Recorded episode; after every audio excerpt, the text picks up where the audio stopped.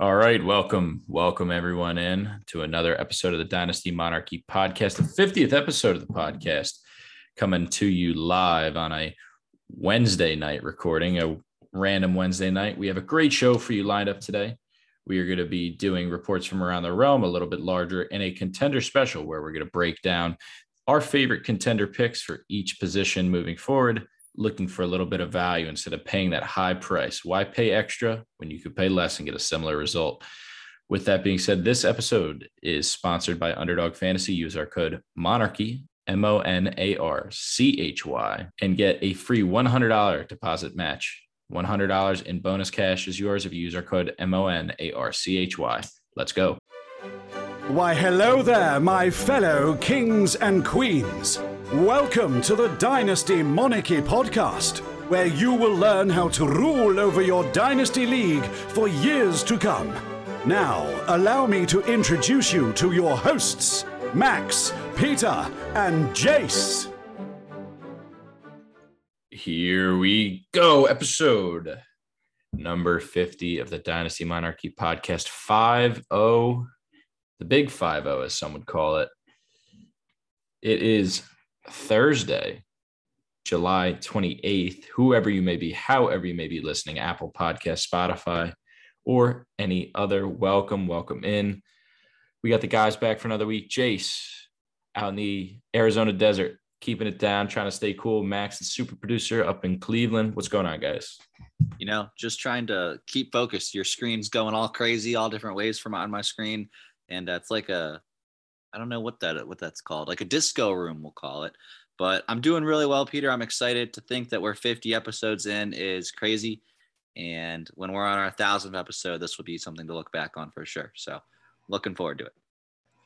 Yeah, I'm feeling the same way. I'm actually doing a little bit of dog sitting right now, and I'm actually in the house where we originally decided to start this podcast. Me, Peter, and Max were having some nice conversations over Discord, kind of planning things out, getting things moving, and uh, you know, getting close to that year anniversary.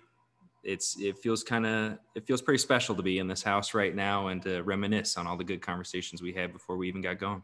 You know, it really it really is true. And just when you think about it, like I remember when we first got on a call, me, you, and Peter, and it was like kind of awkward. You know, I obviously yeah. went to high school with you, and Peter, you you guys talk baseball, you hit it off because you guys are seam heads, but when you look back at it and everything, like our friendship has grown so much. And that's like honestly what I'm most grateful for. is just like texting and all the communication and stuff like that. Like, yes, Peter still does piss me off more than not. Mine's my trades.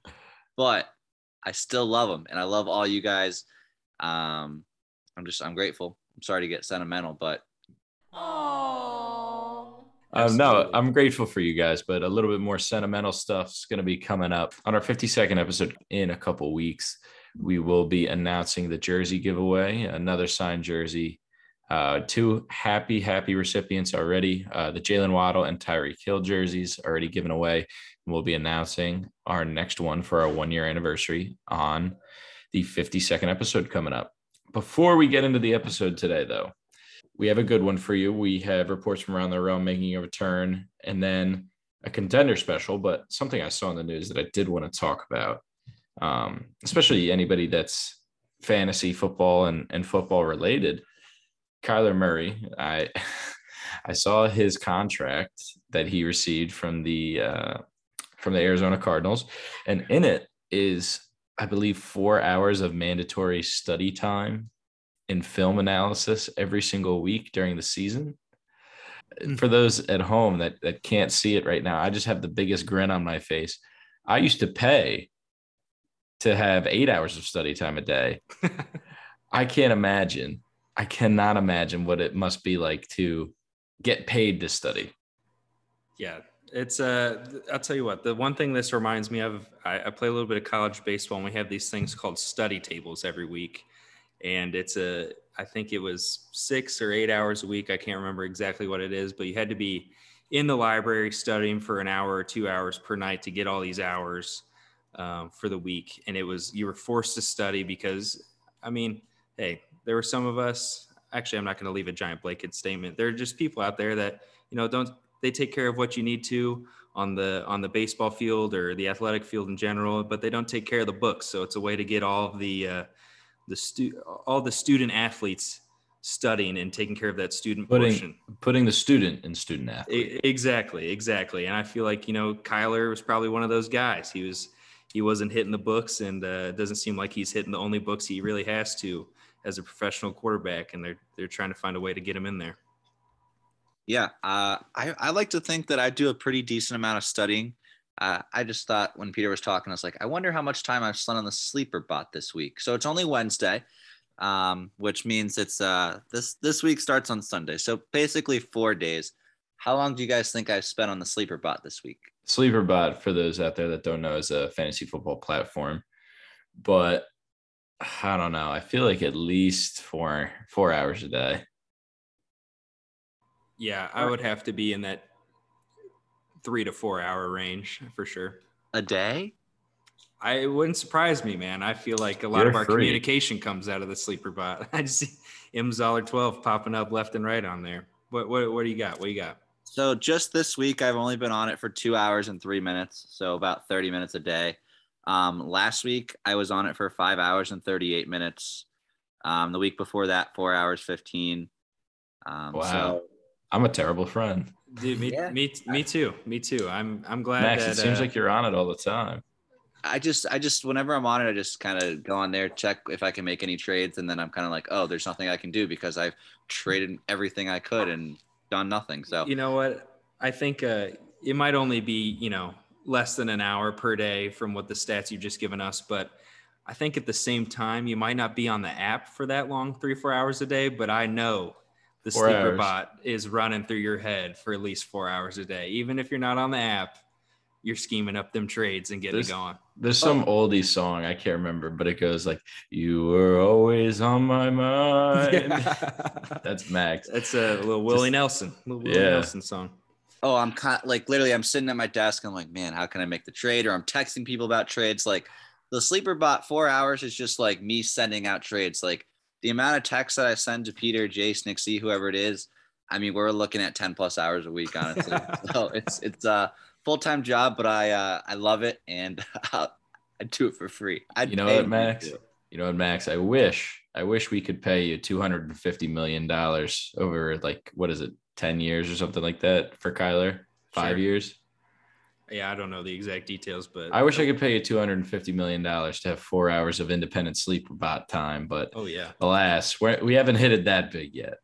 Not yet, but if you hit the mega millions, I think it's up to a billion a billion dollars these days. Billy. So, It You is hit it, cash out do it. option. Cash out option six hundred and eighty million. okay. Wow. But you, you you donate 250 million to me, I'll be on the sleeper bot 24 seven. Max, it's a deal. It is a deal. All right. Before we get into the episode, did want to thank our presenting sponsor, Underdog. Underdog Fantasy is the best and easiest way to play fantasy football. Underdog Fantasy lets you draft a season-long best ball team in just seconds. And for those unfamiliar out there, what is best ball, you may ask? It is stress-free fantasy football. Best ball takes all the players that you've drafted, doesn't make you set a lineup, and just automatically plugs in your best players. So there's no waivers, there's no trades, there's no roster decisions, start sit decisions. It's all stress free fantasy, and your draft is the key. Nick C, super producer, give me a start sit decision that didn't go well for you last year. So this one, it wasn't really last year, but it's one that has haunted me for uh, my over my years of fantasy football, and I think it was in a redraft league, but I was in the championship in this one league, and I had to start a tight end, and I really didn't have any good options. I think I was choosing between Cameron Brate and Chris Herndon, and I chose Cameron Brate, and he put up like one point, and I ended up losing. But if I would have started Herndon, I would have won the championship. As a Jets fan, you made the right decision not starting Chris Herndon, no matter what. Um, but no, the, the, the start sit decisions do stink, and that's why best ball is a great format if you're trying to ease yourself into fantasy football. Use our code Monarchy uh, at Underdog Fantasy and get a free deposit match up to hundred dollars, hundred dollars in free bonus cash if you use our code Monarchy M O N A R C H Y. And let's get into reports.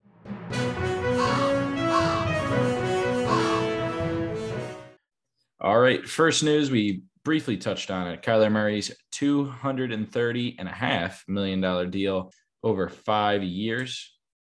We talked about that a little bit, but what do we think about the actual deal and what the Arizona Cardinals have committed to here? Hey, I mean, when you break the number down, it's like you say 230 million and a half.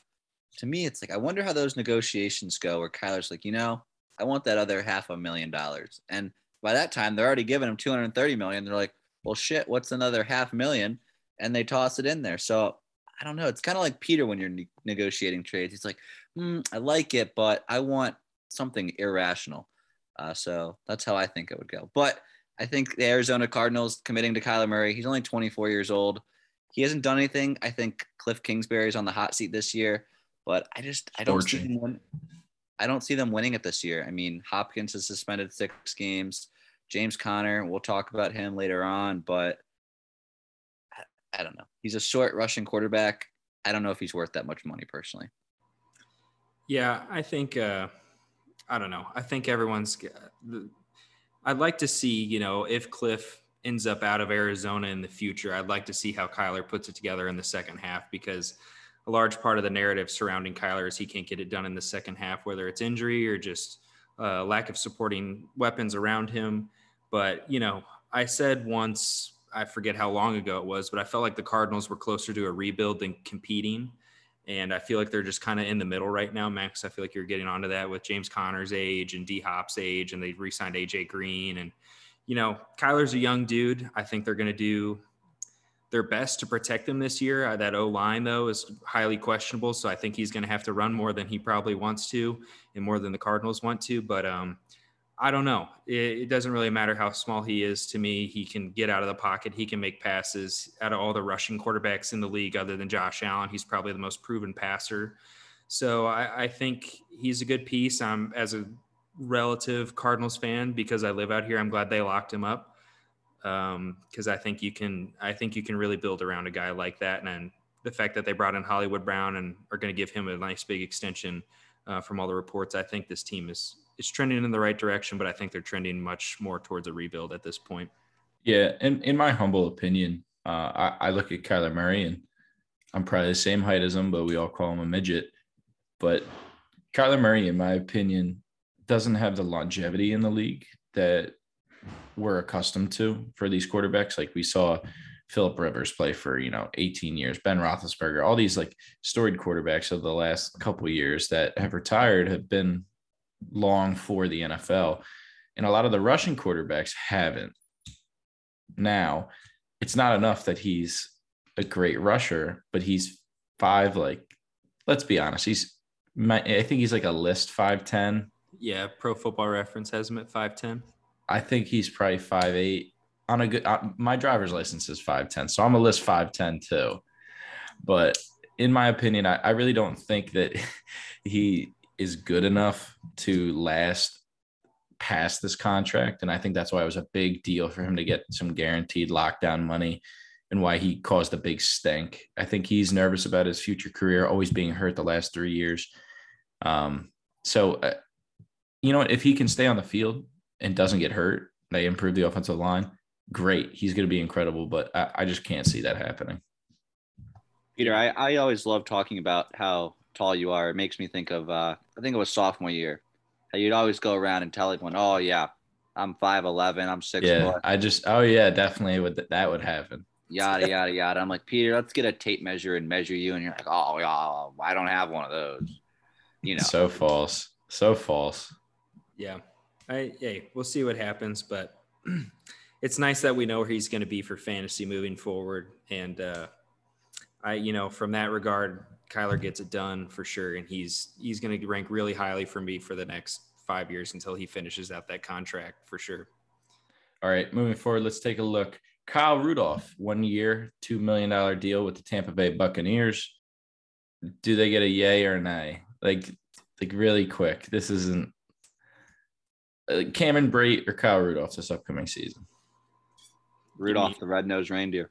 Ooh, red red zone reindeer. Ooh, I like that. I might draft him just for that name. I uh, I'd have to go with Cameron Brate, and then it's just I I, we tweeted out a stat not too long ago of red zone targets in the five or uh, within the five or 10. I forget exactly what it was, but Cameron Brate ranked up there pretty highly with a lot of high end pieces. I, he was surrounded by like Mark Andrews and Dawson Knox, a lot of these big time touchdown getters that we've relied on in the past. Brate just things haven't really gone his way, but either one of these guys, they're not going to do anything for your fantasy roster. But if you play daily fantasy on FanDuel or DraftKings or wherever, I think that's where these guys are best suited. Yeah, I think Kyle Rudolph's worth a best ball spot, in my opinion. He's he's got a nose for the end zone, literally. Wink, wink. Red nose for the end. You got it. You got it. Okay. Oh yeah, we got it. We got it. Um, no, but he he's definitely gonna have his games. I feel like he'll have like a one a two touchdown game at some point this upcoming season. It's just in his nature, especially with the new addition to the Tampa Bay Buccaneers that we'll discuss now. Julio Jones signed a one year six million dollar deal. I know we'll be discussing Julio a little bit later, but just initial thoughts and impacts on the Bucs. That's a, I mean that's a decent chunk of money. One year, six million to be wide receiver three, four on the team um, you can definitely tell they're going for it, obviously, with Brady and Kyle Rudolph, these two old heads, and now Julio and the team that they have, Leonard Fournette getting up there in age. But I don't know. I think he could make an impact if Godwin was to start the season on the pup, but it looks like he's practicing and he's healthy. I don't know if he's practicing, but I heard he's on track to start week one, whatever that means. Yeah, you know, I think Julio, he's been kind of left for dead, especially after the year he had in Tennessee. But you know, it, it kind of gives me some Randy Moss vibes when he, uh, you know, towards the end of his career was became a New England Patriot, and I don't have it right in front of me, but I, I believe he was around the same age range as Julio Jones is now, like the 32 to 33 year old. Um, and we saw a giant resurgence from Randy Moss. And I'm not saying that's going to happen. The narrative's absolutely there, but you know, in, in 2020 in the shortened season, Julio Jones missed a lot of time but in the games that he played, I mean, the dude was electric. I mean, looked like he was all the way back. So if he can stay healthy, I think he's going to surprise a lot of people. I think probably the target volume that he used to receive is probably out the window. But when you got Tom Brady throwing you the rock and you're a Tampa Bay Buccaneer, you're going to have a ton of scoring opportunities. So I think anyone that picked him up off of the waiver wire in their dynasty leagues or acquired him for a third, I do think they're in for a nice little profit if they're competing this year. Yeah, definitely. We'll we'll discuss Julio a little bit later, uh, and particularly my opinions on him. All right, moving on. Kyle Shanahan has now stated that Trey Lance is going to be the guaranteed starter. Jimmy Garoppolo should soon find a new home. Uh, let's talk about Trey Lance, this upcoming season, being able to step into that quarterback one role. We saw it for two games last year. Projecting out a full season, do you find him in the top 12 for fantasy go getters? Hundred percent. Just with the rushing upside alone, I think his legs could get him in the top 12 easily.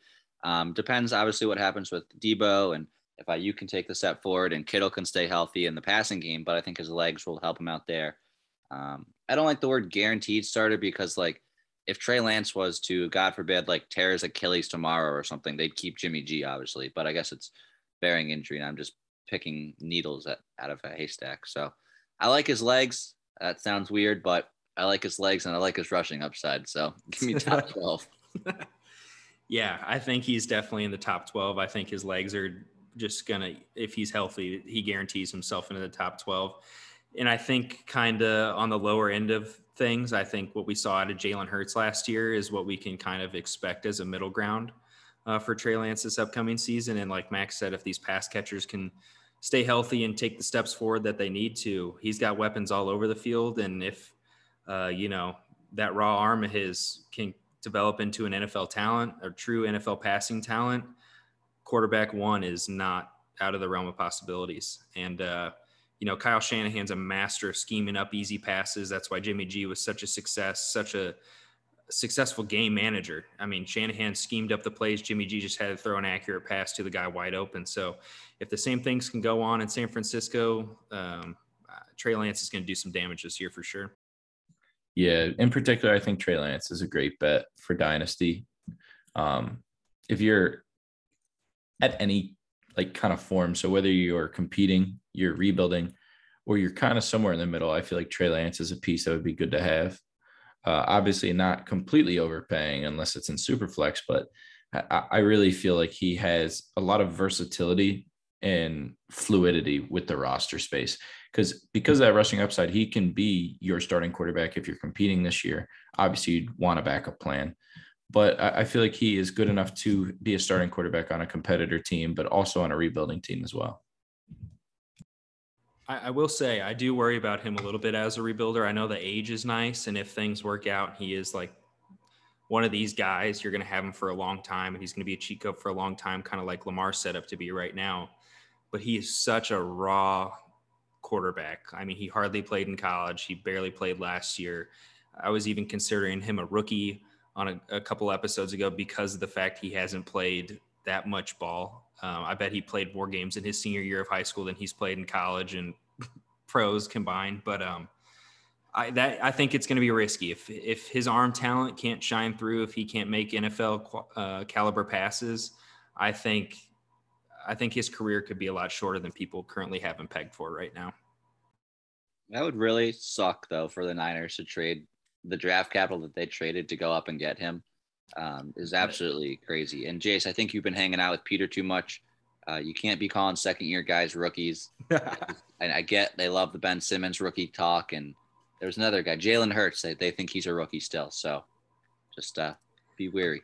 Fair enough. I'm I'm wary. I'm wary. I'm i think I think Jalen's a rookie next year. You know, last year he really didn't get to throw a lot, so he's he, arm wise he's a rookie, but right. leg wise he's a he's a vet.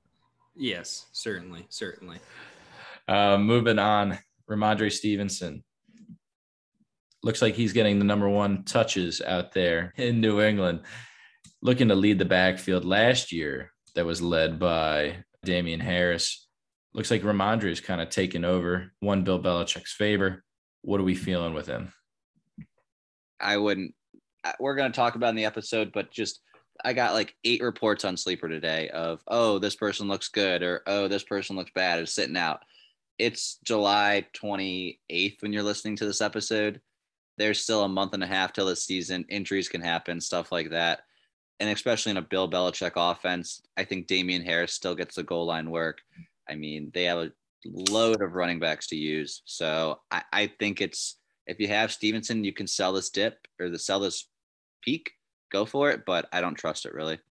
Camp overhype right now. Yeah, yeah, yeah. You got to be. A lot of this stuff should be in one ear, out the other one. It's just a, unless it's a guy you really like, then sure, let's uh, let's get the choo choo train going. But as it pertains to New England running backs, I don't want any of them. I don't want to touch them with a ten foot pole. And it's not that I don't think they're going to be good because I do think they're going to be good. It's just going to be such a headache each week trying to decide which guy is going to get the ball in the red zone, which guy's going to get the bulk of the work. And I think the one thing with Rhamondre is that he's shown the ability to both run in between the tackles and have a little bit of that catch tool as well. So if there was going to be a three down back in this system, it would be Rhamondre. Damien Harris can't catch the ball. He's very Ronald Jones esque. So I think if you have him, um, Max, I'm with you. If there's hype going around, you can sell him for a second rounder right now. Sign me up for that all day. Um, but otherwise, if you're not getting nice offers, hold on to him because maybe some injuries fall his way and he ends up a three down back on that New England Patriots system that's that scored a lot of points. I know they they run a slow offense, but they scored a lot of points last year, and I bet they will again this year. Yeah, in, my opinion, I really think Rhamondre, off like the visual stuff, was a baller last year.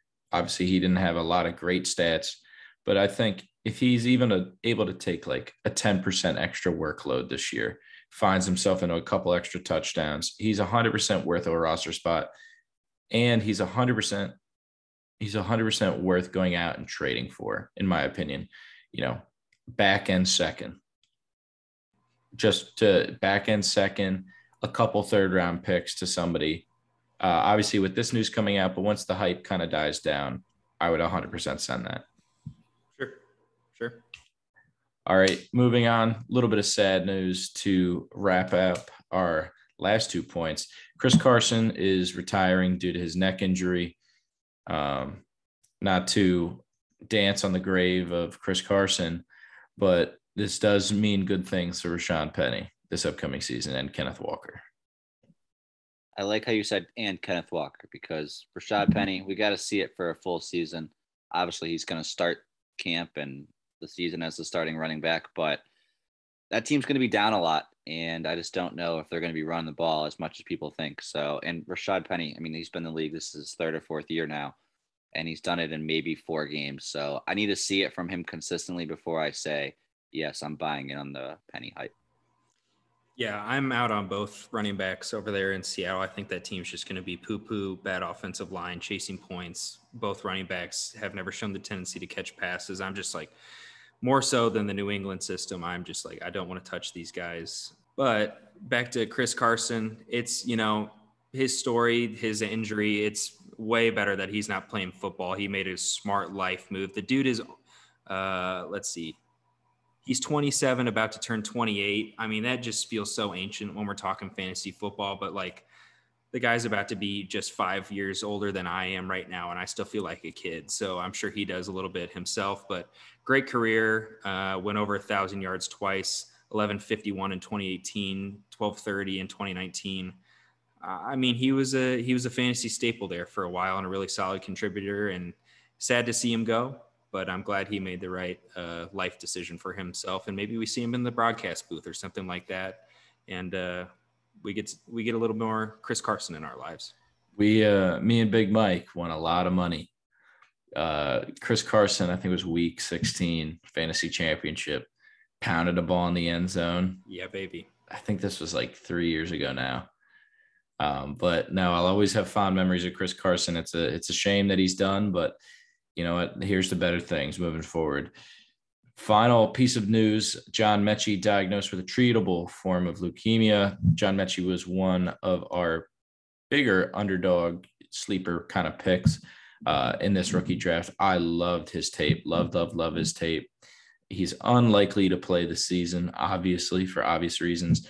Uh, everyone here at the podcast wishes him a speedy recovery and uh, and the best thoughts and prayers moving forward for his likely battle with uh, with this form of cancer. But assuming that he is able to come back healthy next year, which we fully believe, what are you considering his range in this Houston Texans starting lineup? I mean, Brandin Cooks gets another year older. I don't think Dougie Mills is the guy. So let's say they get Stroud or someone like that. I mean, he he he was really good at Alabama. You know, some injuries and now this. It's a couple unlucky breaks, but I really do think he can bounce back and he's a he's a great talent. So I mean, if you're playing at Alabama at one of their star wide receiver positions, you have you have talent, man. Yeah, Metchie was never like one of my favorite prospects per se, just because I felt like he lacked a lot of upside that I think other guys had. But as it goes for like safe, as close to you can get at, uh, for NFL caliber wide receivers coming out of college. I think John Metchie was one of them. I feel like he was a pretty polished package. He was going to be a good supportive piece in an air raid offense. I think he was set up for a nice role this year to get his career going, but a little bit of step back. I, I do think he's going to bounce back from this and come out of things uh, on the brighter side. And those who play fantasy baseball, you would know Trey Mancini and you would know Carlos Carrasco, uh, both guys who struggled with cancer over the past couple years, and they bounced back and uh, really balled out and you know maybe that's a higher power maybe that's karma whatever you want to believe in but i do think uh, the that the fact that these guys are going to have to battle through this is going to make them stronger people and uh, it's not a direct correlation or anything like that but i think uh, they're going to I, think john metchie's due for a nice little uh, bounce back after struggling with cancer like he is right now. So thoughts and prayers up to him for sure. All right. That's all we got for our reports. Let's move now into our contender special. This week, we're going to be taking a look at the running back, wide receiver, and tight end position, giving you one person that is definitely undervalued in our community at this point, and saying if you're trying to win this year, go out and get this guy. So, first and foremost, let's take a look at the running back position. Max, let's have you start.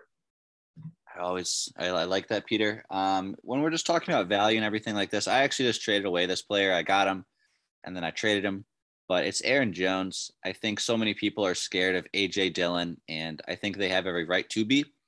But if Aaron Jones continues to do what he's done the past three years in that offense as a prominent cast pass catcher and as a like workhorse running back with no Davante Adams in a team that we think is going to be winning a lot of the games and get a lot of work.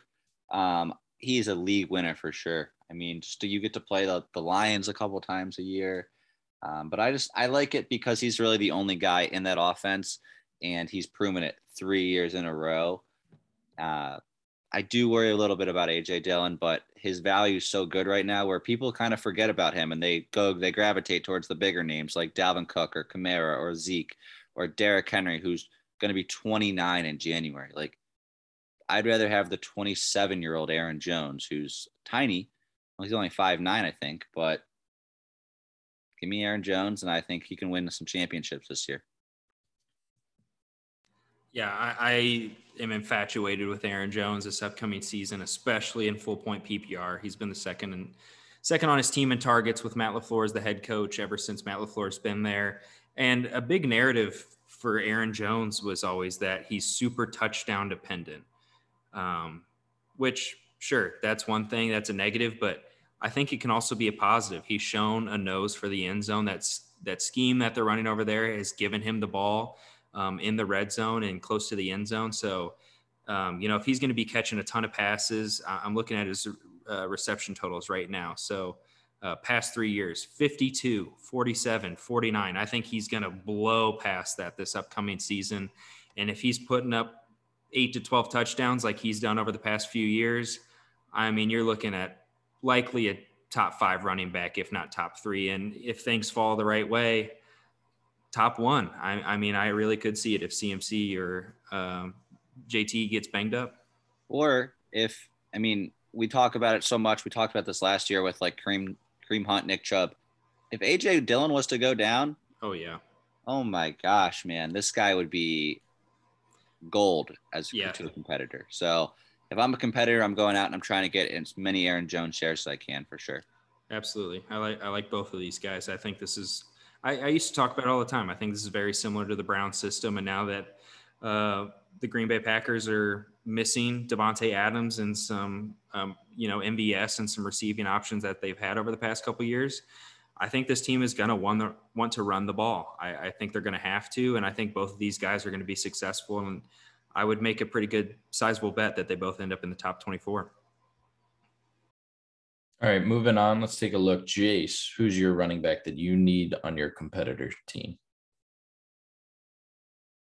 Yeah, so mine's kind of like a weird pick. You know, I, I feel like there's a lot of top end guys that I really want. Um, but for me, it's Antonio Gibson. And I think this probably comes out. This is a shock to a lot of people listening right now. And it's because everyone's, you know, so down on him right now. I think you can go get a starting running back in the NFL for probably, I don't even know if you have to pay a first at this point. You could pay a few seconds and like a, a, Tony Pollard piece or something, you might be able to get that to to go through right now. I think everyone's really down on him. I see the downside as well. You know, J.D. McKissick catching passes and Brian Robinson running it in in the red zone, and then Antonio Gibson's left uh, as an in between the tackles runner in between the 20s, and that's just like an absolute nightmare. That's basically what Clyde Edwards-Helaire has been over the past couple years, and we've seen how unfortunate that is for fantasy. But I don't know. Gibson's gotten the job done since he's been in the NFL. I know he's had some fumbling issues in the red zone, but last year, 1,037 yards, seven touchdowns on the ground. Um, also added three through the air. So he's had 11 touchdowns as a rookie and then 10 as a sophomore. He does get the job done. I feel like that coaching staff over there wanted to su- surround him with pieces to maybe compete with and just to help their to bolster their professional roster. But I do think the price that you can get Antonio Gibson now uh, versus what he's been in the past is well worth a look, well worth a buy. And even if he's not your running back one or running back two, I think he's a perfect candidate as your RB three um, that you can slot in when injuries happen or the matchups aren't good. I think a year ago he was probably going for like three firsts. Yeah, I mean all that CMC, you know, Riverboat Ron going. He's going to be. We want to use him like Christian McCaffrey, and it all made perfect sense. It was him and JD McKissick, and at that point, we were all kind of laying JD out for dead. And Antonio Gibson, former wide receiver in college, it was all right there for him. And you know, the Brian Robinson hype has gotten really, really big. I think that's going to slow down, and I think it's. I, would really, I, I'm really curious to see how that works out because I am, I'm not the biggest Brian Robinson guy. I'm not that worried. Gibson's gotten it done in the red zone for the most part. I, I think he's due for a nice. I bet he gets over a thousand yards again, and I bet he gets pretty close to that ten touchdown again. And I think you're getting at a at a supreme discount right now. I, I couldn't agree more. Like I have him right now, and like he is 24, and I don't know, my window is like a year or two, and I just can't really wait on him. But I think if I'm a competitor, I would be wanting Antonio Gibson so much because of the discount that you can get him at. And we got to remember that Carson Wentz. This is, is this is Max just trying to ship him to me right Peter, now. You don't you don't want him. I I offered you a this is Max. This is typical Max. Peter. I offered you a mega trade, and you said no. But anywho, I think he's a great value. I'm going to plug him in as my running back two, behind AJ Dillon as my running back one, and then ETN in the flex here. Um, but I just think with Carson Wentz at the helm, he likes to check it all down, and they're not they're not they're not going far, man. I mean, Yeah. they're the commies, but they're not going far. So Go comms. Yeah. for I, I think he's worth more than a couple seconds. Like I think a back end first is totally reasonable. Like I'd sell him for 110 or 111. So I probably wouldn't do that with the 23 class, but a 24 first is definitely something I'd be willing to offer over if I'm going for it. And I think that's something you could easily get to go through. And also, like we talked about it, um, you know, just a second ago with Aaron Jones and AJ Dillon. If AJ Dillon goes down, what is what do things look like for Aaron Jones? JD McKissick has missed a ton of time over the past few years, especially towards the back half of last year when it, I mean, I forget the actual play, but I just remember walking away one week going, JD McKissick might never play football ever again. Um, Brian Robinson, still a rookie, didn't get a whole lot of draft capital, not nothing, not anything that you necessarily love. Um, I just think if injuries fall Antonio Gibson's way, the dude's, I mean, he's locked in, could really be a three down uh, workhorse. And, you know, he racked up 42 receptions last year. That's nothing to sneeze on. So if JD goes down, I think we're talking top 10, top 12 again. All right, let's keep moving on. My personal pick. I know it might come with some flack. I feel like you could really pick this guy up for a back end first round pick, and he definitely has the upside to be the number one running back, let alone top six, top 12. It's Tractor Cito himself, Derrick Henry. I understand he got hurt last year. Everybody's, oh, he's 28, blah, blah, blah, blah. He's dirt cheap, and he has the potential upside to be the best running back in the league. Name another player that is literally that cheap that can finish as a top six running back. I think he's cheaper than Aaron Jones at the current moment. that was going to be my answer. Yeah, I, I think he's probably cheaper too. Um, yeah, man, I, I think one thing too, Henry is like he is he's racked up a ton of carries, uh, you know, over the past four seasons. But when he was 22 and 23 years old, I remember him sitting behind Demarco Murray and just waiting for Derrick Henry to to break through, and he finally did. So you know, the carry totals over the past four years aren't great, but he did kind of save himself earlier on in his career. And um, as things go, points per game wise, Derrick Henry was the number one overall running back in half point PPR scoring in points per game. Now he only played eight games, but he was averaging 23 points per game. That He's is a freak. that is absolutely insane. And also another thing I want to bring up, this might not be relevant, but they I don't know how much they want to do it, but this year it might become more of a necessity than ever.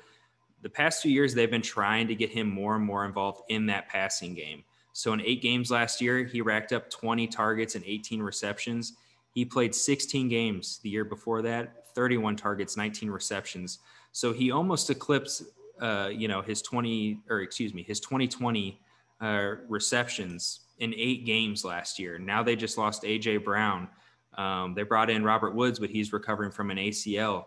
I think a little bit more of that passing game is going to go to Derrick Henry, and I bet if he plays a full season, he can rack up upwards to 30 catches. And uh, you know, we we know all too well when he gets the ball in his hands, he's extremely tough to tackle, and he's extremely tough to catch up to once he gets the afterburners going. So, I love it. If you're going all in, um, Derrick Henry is one of those elite, you know, storybook running backs that I think is he's probably got two more years on him. Honestly, uh, the way he's built. I'm not saying elite elite production, but I do think he'll be fantasy relevant for the next two years. I think as a competitor like Peter, you are 100%. I mean, this guy, he's going to be drafted in a redraft top 10 overall, honestly, probably. And there's good reason to it. But he turns 29, I think January 4th, I saw it, what it was. That's really, really old. You cannot tell me another running back that's that old in a long time that continuously put up good numbers. Yes, Adrian Peterson would have some games here and there. Um, but like it just makes me think of Todd Gurley, you know, so dominant for so many years and then just fizzled out. So I think if you have Derrick Henry, which Peter you can agree to and testify to, um, you have to just be willing to ride him to zero because 100%. I think after this season, I think his value. I'm not. No one's trading for a 29 year old running back. No, Like, no. like no one's going to do that. So I'll ride him to zero. if Yeah. you're willing to ride him to zero and you're going for it, I think he's the perfect guy. I really do, Peter. I think Right. I'm with you. I think that's the way to look at things. I do think more likely than not, his value is going to hit zero at some point this season, or or at least after the season. But I do think he's one of those generational backs that is going to kind of fight his way. You know, we're used to him being top three. I, I think over the next two seasons, if he finished top 24 more towards the back end, um, starts pulling some, you know, Zeke's had a ton more carries than Derrick Henry in his career. I don't have it right in front of me, but throughout college and ever since he got into the NFL. And here we are, people are talking about drafting Zeke in the second round of redrafts. I mean, um, I, I think Henry is gonna he's gonna get it done, just not to um, not to expectations that we've had over the past couple years. So I, I don't think it's necessarily like all or nothing this year, fantasy production wise, but trade capital wise, yeah. If you're in on this year, you're riding them to zero. Yeah, nothing more on the running backs. Let's move now into the wide receivers, wide receiver section, and we'll go back and do snake draft like we always used to do back in the good old days of the podcast. You love the snake. We do love the snake. Let's not get lost in the snake this time. We'll start with mine. I alluded to it earlier, being a little bold here. Julio Jones. Uh, I was talking with Big Mike before the episode, and I was like, really, eh, like, whatever. This Julio deal means nothing to me. And he was very adamant, saying that Julio is going to be extremely relevant this upcoming season because they can't guard all three guys there. You can't guard Mike Evans, Chris Godwin, and Julio Jones. Jason and I were talking before the show as well, and they said if you look at the tape from last season, somebody did some analysis. Julio was separating like he should be, like he usually does, but just because of the type of offense that it was in Tennessee, XYZ, he wasn't getting the kind of results that he needed to be an elite level producer. I think Tom Brady obviously is the greatest quarterback of all time. And if anybody can revive Julio Jones's career, it's him. I'd be more than willing to pay a back end second round pick for this guy. Maybe not in 2023. Throw some 2025s at him in case the guy's a uh, rebuilder. I think no matter what, he is definitely not worth a first round pick. And the potential that he could possibly achieve this year, that's a great discount. I do agree. Um, we did see him kind of revitalize Antonio Brown's career there before he went crazy again. Um, but Godwin missing some time. He definitely will get the looks and targets. I don't know if I'm willing to pay a second. I think 25 seconds are worse than 23 thirds at this point, or 20 like the 25 class is just that's ancient to me. So I would totally be willing to pay that if I'm if I'm competing and I need a wide receiver, but I wouldn't. I don't know. Doesn't doesn't move the needle at all for me in a trade. Yeah, I you know the one thing that I keep going back to is just narrative street. Randy Moss, I, I got some of this stuff pulled up for you.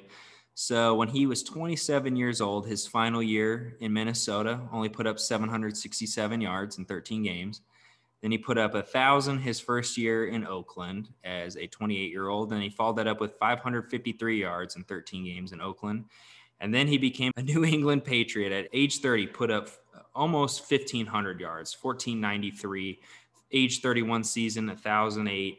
Um, and then age 32, 1,264. And not to mention the touchdown totals over that. As a 30 year old, he put up 23 touchdowns. That is freaking insane. And then uh, age 31, 11 touchdowns. Age 32, 13 touchdowns. Who was his quarterback that entire time? Tom freaking Brady. TB12. If you, you, we, we've said it, if anyone's going to revitalize his career, it's Tom Brady. Um, a 24 second round pick. I think you could, I think you could acquire him for that. I think people would be selling him for that. I think a lot of people are out on him, um, scrolling around on Twitter. And I do think, sure, the yards and catches might not be there, but if he put up 12 to 14 touchdowns, seems like a lot, but it really wouldn't surprise me, especially, uh, you know, kind of karma going his whole way. Matt Ryan would never throw him the ball in the end zone. He was putting up five, six touchdowns every single year, had a lot of DJ Moore treatment. Um, I, I, could see things going the complete opposite way around, where he just catches a ton of touchdowns um, and doesn't rack up the yards and receptions, but he gets it done. So, um, man, uh, best ball daily fantasy. This is going to be a cheap option that I'm plugging in all over the place for sure. Julio, I think, is a very good option. And again, he's a dart throw, but I'd rather have a dart throw with Tom Brady than dart throw with just about any other quarterback. So let's keep moving forward. Uh, Jace, your wide receiver. Yeah, I'm actually going to pivot here because you uh, did a little editing in the show document. I'm going to steal a guy you had. I originally had Mike Williams. I'm a big Mike Williams guy, but we put out two uh, Mike Williams trivia tweets in a row on Twitter. If you're following us at Dynasty Monarchy, this is a pro Mike Williams podcast, and unless you're talking to Peter, except for but, me, yeah, yeah. but I think Mike Williams is a great piece. But Peter, I'm stealing yours. You got to go get Stefon Diggs right now. I think he's being valued as a top eight wide receiver, top ten wide receiver, and not the top three talent that I believe he actually is. Um, Gabriel Davis is coming into the picture. People might think, oh, that's bad for Stefon Diggs. I think that's good for Stefon Diggs. I think he that offense over there has really been lacking a true number two uh, wide receiver weapon to take double coverage off of Stefon. Um, another thing that makes it hard for Stefon Diggs is he's a high A dot guy. When you're getting double teamed down the field with the safety coming over to help, it's just tough for Josh Allen to kind of make that pass. So I think Gabriel Davis also being a higher A dot guy is going to help out, spread that field um, across both sidelines and open things up for Diggs. And for me, the biggest thing is the dude put up, he had 164 targets last year, only 103 catches. The year prior, though, 166 targets, so only two more than what he had last year. He put up 127 catches. So a little bit of so catch percentage wise in 2020 76.5 last year only 62.8% meet somewhere in the middle the guy's catching 115 balls. That is locked in floor for your for your team. Not to mention um, you know i think this team's going to be elite again. Like i said gabriel davis is going to take coverage away anywhere from 10 to 15 touchdowns i believe is well within the range of outcomes for stefon diggs this upcoming season I think you'd be paying top eight wide receiver money to get a guy that could finish as the overall wide receiver one. So um, you're buying high, but I do think you could end up profiting at the end of it. I would give up. I would give up a. I'd probably give up 223 first if I'm if I'm shoving right now and I got to go win. I, I, would give up 223 first to go get him. Hundred percent. I mean, he Peter, you'll probably allude to it. You call him Mr. Consistency. That's his name in your team lineup right now. But I think Josh Allen's going to be MVP this year. Jace, you kind of alluded to it with the Bills having a great season. If Josh Allen's having an MVP season, who's he going to throw the ball to? Obviously, it's Diggs. Yep. Um, I get they drafted Dalvin Cook's brother. I don't think the run game's anything to be worried about at all. They, if anything, Josh Allen's the biggest running threat there, but he's such a pure route runner. He gets the touchdowns. He's got the breakaway speed. He's got the YAC. He really has everything you're looking for in a wide receiver. So, I mean, his value, like you said, Jason, you'll have to pay a pretty penny right now, probably two first for him. But I mean, your ROI, you can be looking at him and flip him next season. I mean, he's only 27, 28 right now. Yep. He's got a couple more years left in him for sure. Yep. And one other thing too, 2020, his his best career year, he put up 1535 yards. Last year, only 1225. Meet that in the middle we're talking 13, 1400 yards on top of all those catches. I am just, I'm in love with Stefon Diggs. I love my Cooper Kupp. I love my Justin Jefferson, but seeing uh, Stefon Diggs being ranked at wide receiver six, seven um, across some websites, I, I think he's going to be an absolute value as it goes to top end wide receivers. Diggs or Adams this year? Diggs by a mile. I'd rather have Diggs too because he has Josh Allen. Yes, I get Adams is playing with his friend Derek Carr, future Hall of Famer Derek Carr. But give Carr- me, give me Diggs, man. Yeah, Derek Carr's mid until he proves otherwise. Dude, mid soup. Mid soup. He is the pea soup. You know, we were talking about pea soup pre podcast. Not too many folks like pea soup, but uh, those who like pea soup really love it. And I think that's how Derek Carr fans go. All right, let's move forward. I like Diggs, but I, I've talked about Diggs way too much on this podcast on how much I love him. He is Mr. Consistency. Let's keep moving forward. Max, you're finally back around on the snake. Oh, I almost got lost in the snake. Honestly, looking at this guy's stats and what he's been able to accomplish with the awful, awful quarterback play of Blake Bortles, Justin Fields, I mean, you name it, Andy Dalton in Chicago there for a while. And now that he gets to play with Matthew Stafford in LA, uh, there was a report today that the Rams are absolutely in love with Allen Robinson. I'm absolutely in love with Allen Robinson. 28 years old. I mean, he comes in as that number two receiver on the team. He kind of plays that Robert Woods role. Bobby Woods, he would put up some great seasons. And I even last year we were talking like, oh, Robert Woods or Cooper Kupp. Yes, Cooper Kupp and Matthew Stafford, they had an amazing year last year. But I kind of look at it more like, you know, Stafford and the time he had in Detroit with just not that many options. He had Megatron. He wasn't winning games. He just had bad players surrounding him. And then he goes to LA and he wins. And it's the same thing as like Allen Robinson. He's going to come back. They obviously trust him. They gave him three years, forty-six and a half million dollars. Um, but I mean, even with bad quarterbacks, he put up a thousand yards three times. The guy always has. He scored 14 touchdowns one year with Blake Bortles. If he can do that with Blake Bortles, imagine what he can do in that Rams offense with Sean McVay and Matthew Stafford. So, for his value, I mean, you could pay honestly.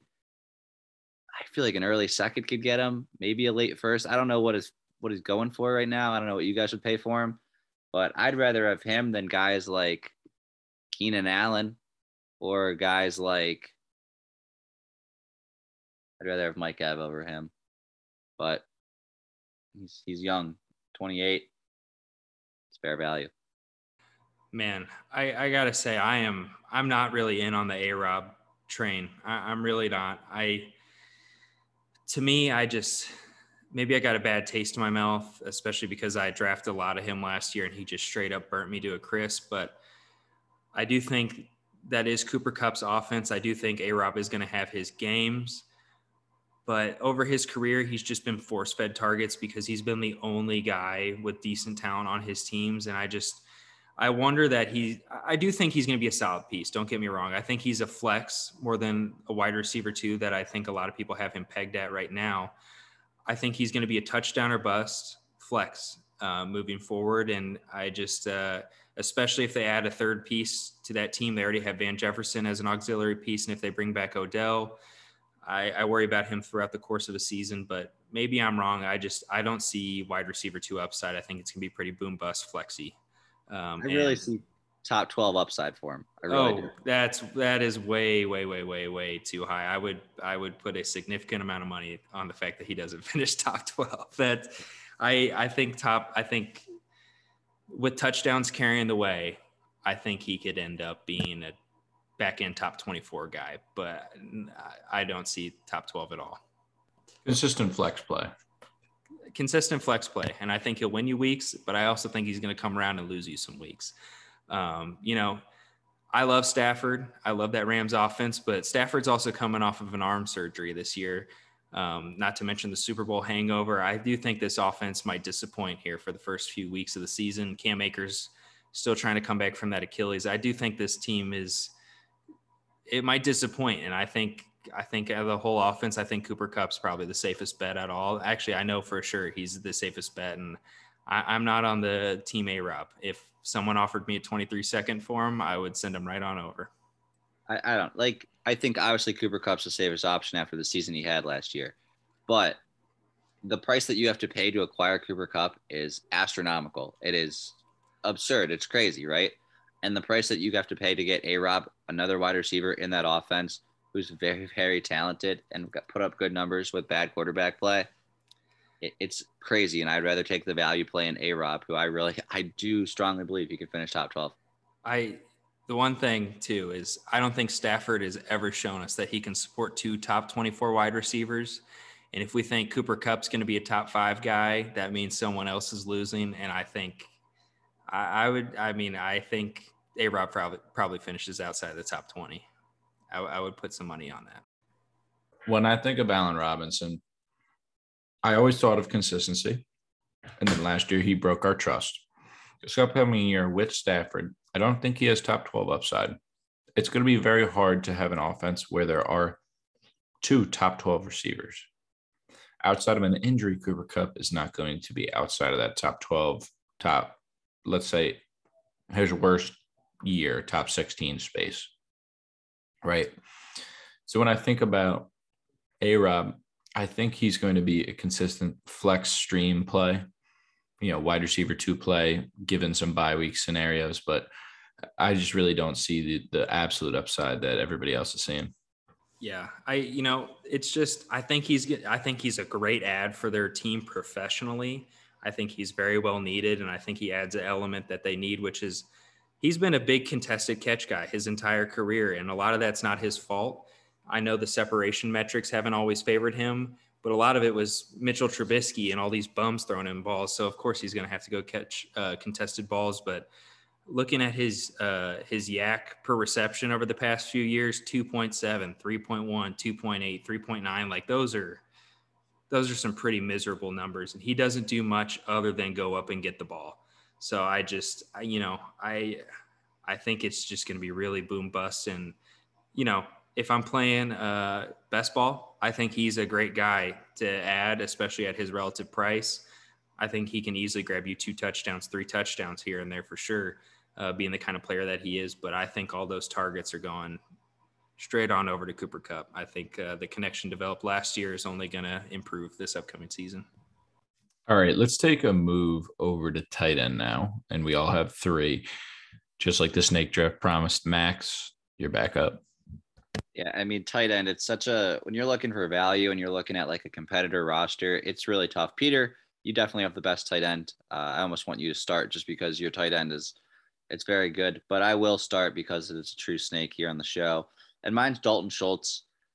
If he could get his contract, if he can get his contract resolved and play in Dallas, I think he's due for a year just like last year. I mean, no Amari Cooper.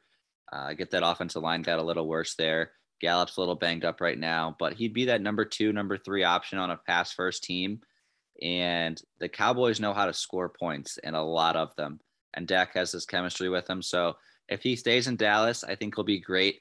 If he sits out and goes on a contract thing and goes on to a different team, I think he's just a JAG man. I think he's just another guy. I think the Dallas offense and system really helps him out. So I'm banking on him being in Dallas and putting up a lot of touchdowns for the amount of points that Dallas scores. Yeah, Dalton Schultz is a real weird one. I think a lot of what I'd be willing to pay for him has to do with the size of my league. The the larger my league is, if I'm talking 14, 15, 16, oh, you're probably not doing 15, but 16 teams, more often than not, the guy you're going up against is going to have a tight end just as bad as yours. So at that point, I'm not paying a premium for Dalton Schultz just because I don't think he's going to give you a whole lot of top end games. I think he's going to be more of a guy that's not going to burn you. I think he's going to get you that 10 to 12 in uh, half PPR, and he's just not going to sink your boat. Um, and to me, if if it's a deep league, that's just not going to cut it. I'm shooting for the fence. I'm, I'm swinging for the fences at that point. Give me a guy that can give me 30 yards and two touchdowns on a fluke. Um, but if I'm in a 10 teamer and, you know, I just don't want that position to sink me. This is a perfect guy to go get. And Max, um, the contract is huge. If he's not going to be in Dallas, this he's probably the next Austin Hooper, who uh, tight end that had a giant year and then got signed to a big contract from someone else and then just farted out. So, um, you know, Blake Jarwin was the tight end one in Dallas for a long time until he got hurt, and then Dalton Schultz just came up out of nowhere and filled that role. Um, so, I, you know, it's not like he was a big prospect or someone we were waiting for for a long time. It just kind of happened. So, I would tread lightly. I I would avoid any first round draft capital if that's what people are asking for. Um, if I'm in a 10 to 12 teamer, sure, couple couple seconds, a 23 second and a 24 second. that's kind of the price I'm trying to pay for him because I think there's a lot of risk involved, uh, especially with that contract situation. 100%. Like I, I don't, I think he's. I mean, I'm not going to sit here on the podcast and pick Mark Andrews or Kelce or Kittle or Waller. Um, we're looking for these guys that you know have the value. I think yeah. His price for two seconds is pretty fair, but like you said, I mean, it's he could be a nobody next year. Absolutely. Yeah. I love the scenario. I love the situation that he's in. Dak obviously last year showed that he loved to throw to the tight end. Zeke's wheels are starting to fall off unless they start working Pollard more into the uh, passing game. I, I really don't think anybody's going to be a big problem for Schultz moving forward this upcoming season. Um, but beyond that, I, I just feel like tight end is such, like we mentioned earlier, dart throw. You're looking, we've mentioned it on the podcast before again. You're looking for, you know, X amount of yards, a couple catches, and a touchdown from your tight end, especially in a competitor like styled uh, approach for your team. In my opinion, I think Schultz is right up there for the value uh, with all the other guys. But let's keep moving forward. Jace, who's yours? Yeah, we were we were digging through the scraps here, trying to give you guys some value here, and ultimate value to me is Hunter Henry over there in New England. Hunter Henry's a guy who last year put up nine touchdowns. Was never really a big touchdown guy his whole career, but last year Mac Jones and him showed a they, showed a large connection in the red zone um, where it counts. And we I just talked about how bad tight end is, especially uh, you know as your league size grows, all you're hoping for is a touchdown. And I think the connection developed last year between Mac Jones and Hunter Henry is going to carry over pretty good. And I think he's just a really solid bet to just win you a week on 40 yards and a touchdown. So it's Hunter Henry. I don't have any like hard hitting analysis. I just think out of the scrap heap that we're going to be talking about, I think he can just win you some weeks. And that's what I want out of that position that's really all you can ask out of that position. I mean, when you really think about like the NFL and especially fantasy, like tight end positions is just so bad, and teams don't really heavily invest in the position either. Like Trey McBride was considered a very good tight end this year, and he was drafted in what the second round. So. I mean, you really have to be a unique talent. Like T.J. Hockenson was eighth overall. Kyle Pitts obviously was fourth overall. Um, I think teams like if you have an elite tight end, you have an advantage. But in a 32 team NFL league, a lot of people just have the average Joe Schmo tight end that can block, go out, catch some passes. You don't have the Kelce, Andrews, Pitts, whatever it is. Um, but back to Hunter Henry. I remember last year, Jace. It's funny because you were on the Jonnu Smith train so big last year. So big. And uh, it's funny to see how you kind of came around there. But when you look at the receivers in New England, I mean, you got Jakobi Meyers, and then it's like about it, I feel like. So obviously they like to run the ball, but that leaves tight end play actions and stuff like that. So, like you said, Jace, if he can score some touchdowns, get 30 yards and a touchdown, great. You can plug and play him, but I don't think he's gonna win you leagues. Yeah, and I, I just want to chime in too. Tight ends always develop really late. Hunter Henry is going to be 28 this upcoming season. That's like prime tight end age. Uh, I mean, we just got done watching Travis Kelce bust through that that age right there as the tight end one for year after year, and you know it was it was Hunter Henry's first year with a rookie quarterback in a very complex system. So if he put up 12 to 14 touchdowns, I feel like I've said that a lot this year, but I'm bringing up a lot of touch high upside uh, touchdown guys, and that's that's a good range for them to land in. I, it really wouldn't shock me if he put up 14 touchdowns, and you know maybe he only puts up. Let's see, last year he put up 603 yards. If he put up 600 yards again and 14 touchdowns, that would not surprise me one bit um, especially if Mac Jones is going to take a step forward and that offense is putting up points like it was last year. Yeah, we have a new play caller in New England. So my only um, worry is that they run the ball more in the end zone. I know last year they ran the ball a lot, but Hunter Henry is going to have a lot, a lot, a lot of proven value as that big bodied target.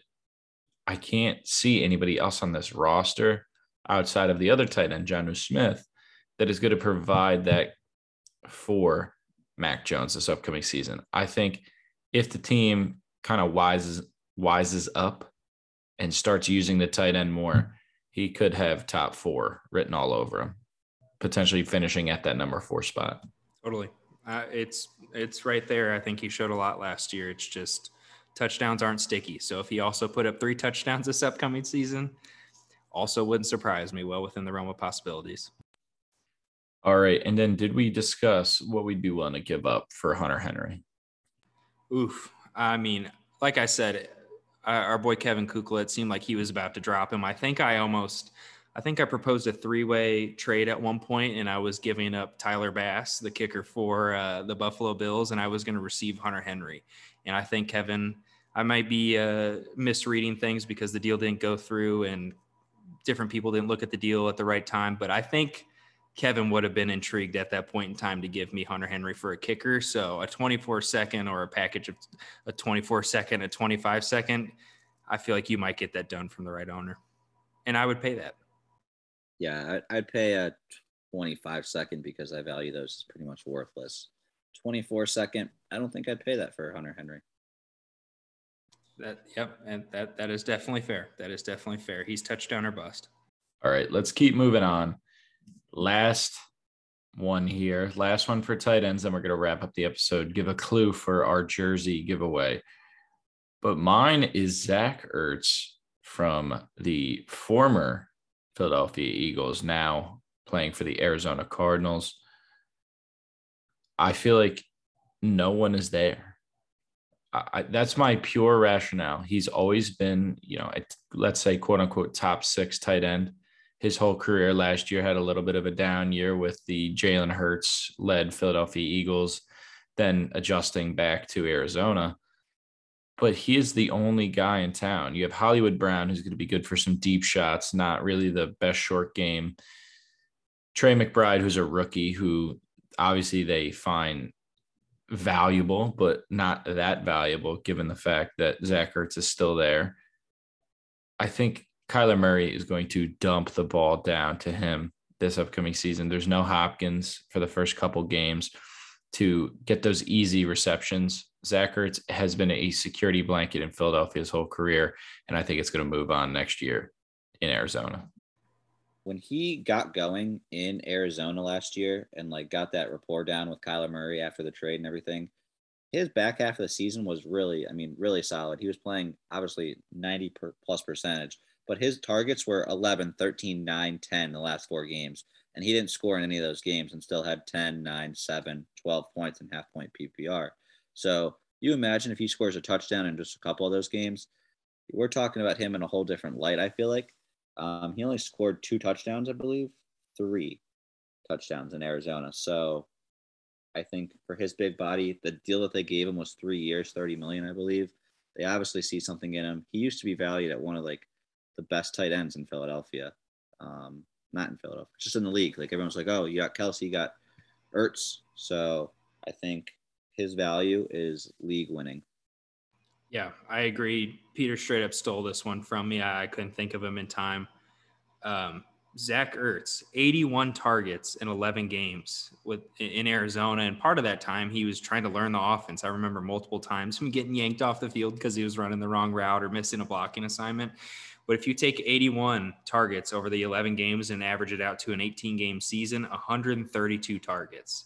That is, if you're telling me my tight end's going to get 132 targets, you're, I'm thinking, oh yeah, you're talking like Darren Waller, you're talking Travis Kelce, one of these top end guys. And no, it's Zach Ertz, a guy that you can easily acquire for a 23 second at this point at his age. Um, that's something I would 100% be willing to do. And also, I think this conversation lends itself to, uh, you know, this is a contender special, but Trey McBride, I think he's going to take a sizable hit to his fantasy value this upcoming season. I think he's going to have a hard time seeing the field, a hard time getting targets in that offense. And uh, he just went as a high end second round pick in our rookie draft where people are relatively plugged in, maybe a mid second in other drafts. Man, I think his value is going to hit an all time low after this next season or two. And uh, once Zach Ertz is out, Trey McBride stepping in, and I think we're going to be seeing a, a, top seven tight end for the years to come. So, uh, just if you're looking to go acquire Trey McBride right now, hold your horses, G- give it this season. You'll get him for a third. Yeah, I, I love Ertz, and Trey McBride is one of my first loves from this offseason. uh, Jets Twitter. He was he was a Jet for all about uh, a couple days there. Very Hey, we're- sad. We're and no, we're glad he's not. We're glad he's not. He he would Garrett Wilson and uh, Elijah Morgan be taking too many targets. I'm glad he's in Arizona. Yeah, but no, I, I do think Zach Ertz has the possibility to break lineups this year. Speaking about that, I have Mark Andrews and Dallas Goedert in our most important league, Dallas Goedert being my backup tight end. I wouldn't mind going out and taking a downgrade, quote unquote, in Dallas Goedert and down, quote unquote, downgrading to Zach Ertz and getting some more value in a better position moving forward. So this conversation kind of sparked my interest in potentially moving for Ertz this upcoming season a little bit more. I Yeah. don't. I would rather have Ertz than Goedert. Yep, me me too. And I think I was about to say if you can if you could get anything thrown on top of uh you know, even if it was a 25 second or a 25 anything thrown on top for a Goedert Ertz trade uh, where you're receiving Ertz and giving away Goedert, give me that all day because I, I just think Ertz is the better option. And I think that Arizona Cardinals offense loves to throw to their tight ends. I also did the math on that 11 game pace yardage wise for Zach Ertz, 939 yards. That, I mean, Dalton Schultz, I believe, put up 903, I said last year, and people are talking about paying first rounders for him. Uh, I mean, this is a guy you can acquire at a really, really cheap price. And uh, I, I love this pick. This is my favorite one out of all of ours. Balling, balling on a budget. All of us out here. What the pieces that you need for cheap, the pieces that you need to win for cheap. Yeah, baby. That was our contender breakdown, our contender little special there.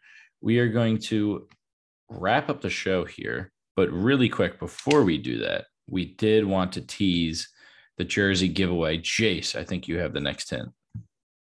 So this one, we've been we've been giving you guys some kind of distant hints. We don't want to give you the answer right away, but that's why we're giving you so many free entries. First off, we just told you it was an NFL running back, and if you guessed right, you got yourself t- 10 free entries into our giveaway. Then we told you that this running back racked up 900 yards or more on the ground last season. Um, and that was for seven free entries. This year, we're going to narrow it down quite a bit. We're getting really close to giving this thing away. I think the next hint we give away next week is going to be I mean, if you don't know, you probably should know. But this hint, we're going to narrow it down. It's four teams. This guy is a member of the AFC West. So take your guesses. We got four teams in the AFC West. I'll list them out right here in case you're listening. You don't know, like I usually don't know. Kansas City Chiefs, Las Vegas Raiders, Los Angeles Chargers, and Denver Broncos. He is on one of those teams. So take your guesses, and we're giving away. How about we give him a nice little five piece, little five piece. Five extra entries. I'm all down for that. Five extra entries if you guess it correctly. We're going to be tweeting it out at Dynasty Monarchy on Twitter. So if you do follow us on Twitter, make sure you follow, subscribe, do whatever you have to do over there on Twitter to make sure that we know that you like what we're doing over there. Um, and you can enter, and if you guess correctly on the tweet that we'll be posting, you'll get five extra entries into the giveaway. Yep, and another disclaimer: I've I, I've tweeted out every time I've tweeted out the hints, but you will not know if you are correct or incorrect. We were we're going to like your tweet just so you know that your voice was heard and your guess was recorded. We will keep a running tally for correct guesses and the amount of free entries that you get on the back end of things. Um, we'll be super transparent about that, but you just you will not know. So uh, there's that, and you only get one guess. So don't be firing out four guesses here trying to get one. It doesn't count. So I'm actually willing. Uh, I don't. I have not talked to the Monarchs about this, but I'm gonna guess I have their approval. I'm willing to give 15 extra entries if you listened all the way to the end of this episode, and if you have not left us a review on Apple Pod or Spotify yet, if you leave us a review, and we see that it is past, uh, obviously July 28th or greater, with your name, we will give you 15 entries um, to the contest. We love that. We love that. Leave us a review. Absolutely. We got a great review the other day. I remember seeing it, brought some smiles to my faces. Not my multiple faces, brought a smile to my face. Uh, but, you know, as we're wrapping up our 50th episode here, 5 0, just being able to see that and uh, hearing from all of you out there on the Twitter sphere, uh, in all the leagues that we do. We really do appreciate all the love and support that you do give. And just know that while every week is week to week, we do have big plans. We have very big plans for podcast moving forward. You know, they say if you do something for three weeks, it becomes a habit. You know, we've been doing it for 50 weeks in a row now. So it's just as ingrained to our lives as it is to you for listening. So we did want to thank you so much. Yeah, uh, just wanted to pop in and say thank you to all you guys in Monarchy. We just hit 800 followers on Twitter. Uh, none of that is possible without you guys. We're trying to pump out a lot of good content on our Twitter page. So we appreciate all the feedback on there. Uh, we're constantly trying to improve the podcast, improve our content on there. So we we do appreciate uh, all the feedback that we get. All right. That's going to be all from us this week. Follow us on Apple Pod, Spotify, however you get your podcast formats. Follow us on Twitter at Dynasty Monarchy. Use our code on Underdog Fantasy, M O N A R C H Y, to get a $100 free deposit match in bonus cash. Again, we wanted to thank you all for making it to the end. We really, really, really appreciate it. 50, 50 in the books here's to 51 next week and 52 one year anniversary coming up in a couple weeks. All right thanks everyone. Peace out. Thank you for listening to the dynasty monarchy podcast. Fancy some fantasy advice? Tweet or dm at dynasty monarchy on twitter. Until next time farewell my fellow kings and queens